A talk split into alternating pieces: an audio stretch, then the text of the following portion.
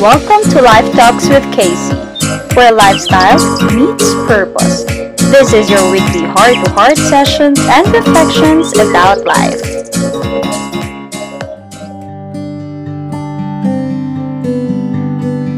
Today, I'll be sharing with you some of the different encounters we have in life. If you want to change but you don't know how and where to start, and if you've been longing for peace but you couldn't find it, or if your life is just okay, it's normal, but you want to be happier, this episode is for you. Just a little favor before we start feel free to get a quiet space alone. Put on your AirPods, earbuds, or earphones, whatever you have with you, and set your focus and attention as we will be talking about changed life. Who needs it? Why we need change? How and where we can start and the truths about changed life. Ready? Here we go. But first, let's take a look how other people look at changed life. Some of them considered change as a one-time decision. No, it's not.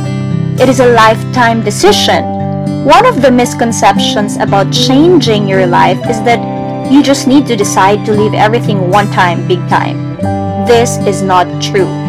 Challenges in life come continuously and differently.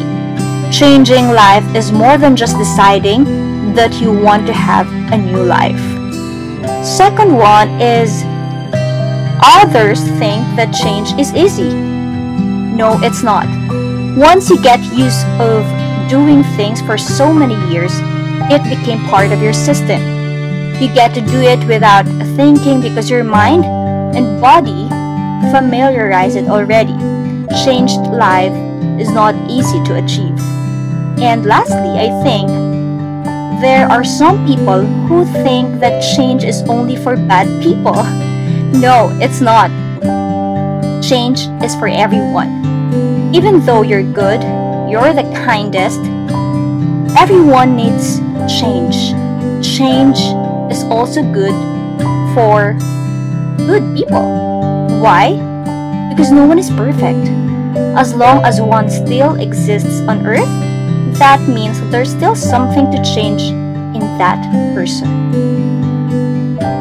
Now that we understand and tackled about the misconceptions of other people about change life or change. What is change life really? Paul explains what changed life really means in Ephesians. If I may share, it is written, the changed life stems from the transformation that God works in us through the gospel as we put off the old life, our old self, renewed minds, and put on the new life in Christ. Next question. So, who needs changed life? As mentioned a while ago, change is not only for bad people. It's for everyone who reached the right age of understanding. You can't expect a baby or a toddler to change as they are still young. Once a person can understand and grasp already his or her purpose in life, I think that's the perfect time to embrace changed life. To make it easier to understand, let me share with you the kind of life I had. A lot of you didn't notice. I was the person who hate people. That's true. I don't want to see anyone looking at me. I hate sharing my things. I only believe what I know right I don't initiate friendship. I have the give me what I want attitude. I feel very bad if someone corrects me.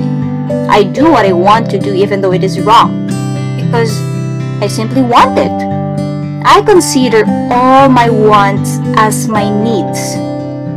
Well, I don't brag all these things, but I'm blessed because when I started to encounter the real author of my life, that's when the transformation and breakthroughs begin. I thought I was the author of my life, that I know how things works for me. I chose my people. I chose my environment and God made me understand that this is not what He wants for me, that He has the best plans in my life.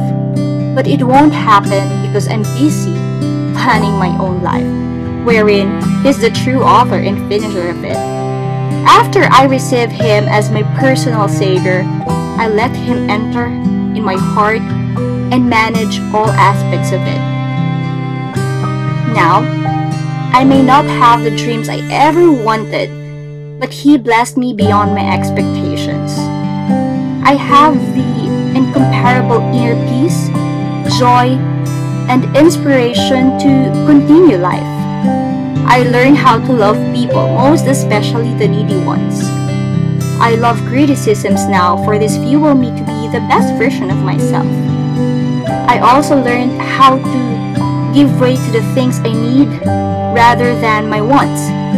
I finally surrendered my selfish desires, all for God's glory and victory over my life. I am now saved and living a new and changed life. Does this mean there will be no problems along my way? Actually, no, it's not. It's not like that. There will be more problems and struggles, actually. But I'm tougher now because I have a God who will blow all this away and make me a stronger one in His arm. I hope that I explained what I really meant with changed life from the personal testimony I just shared with you. Why do we need this change, by the way? If we don't take the challenge to change, these things will happen to us. Number one, we welcome a kind of problematic life. Ideally, people are vulnerable to pain. If we don't surrender our life to God, all challenges and trials will be taken harder.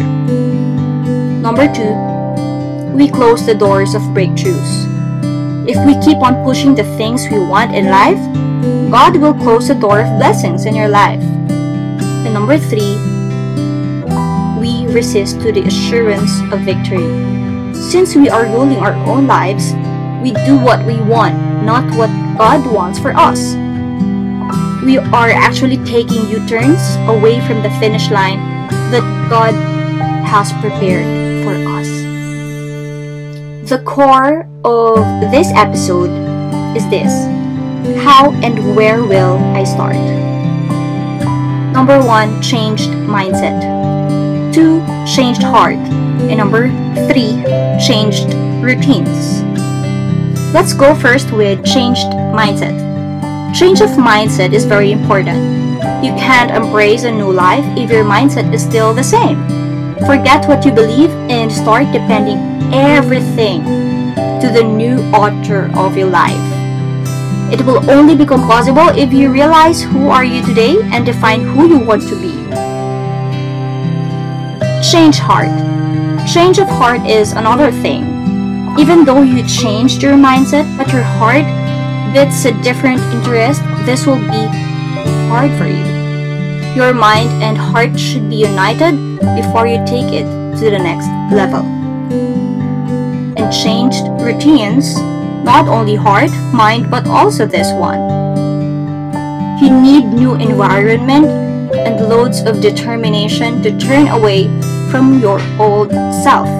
That's why it is very important to know the difference of your current self to the changed one.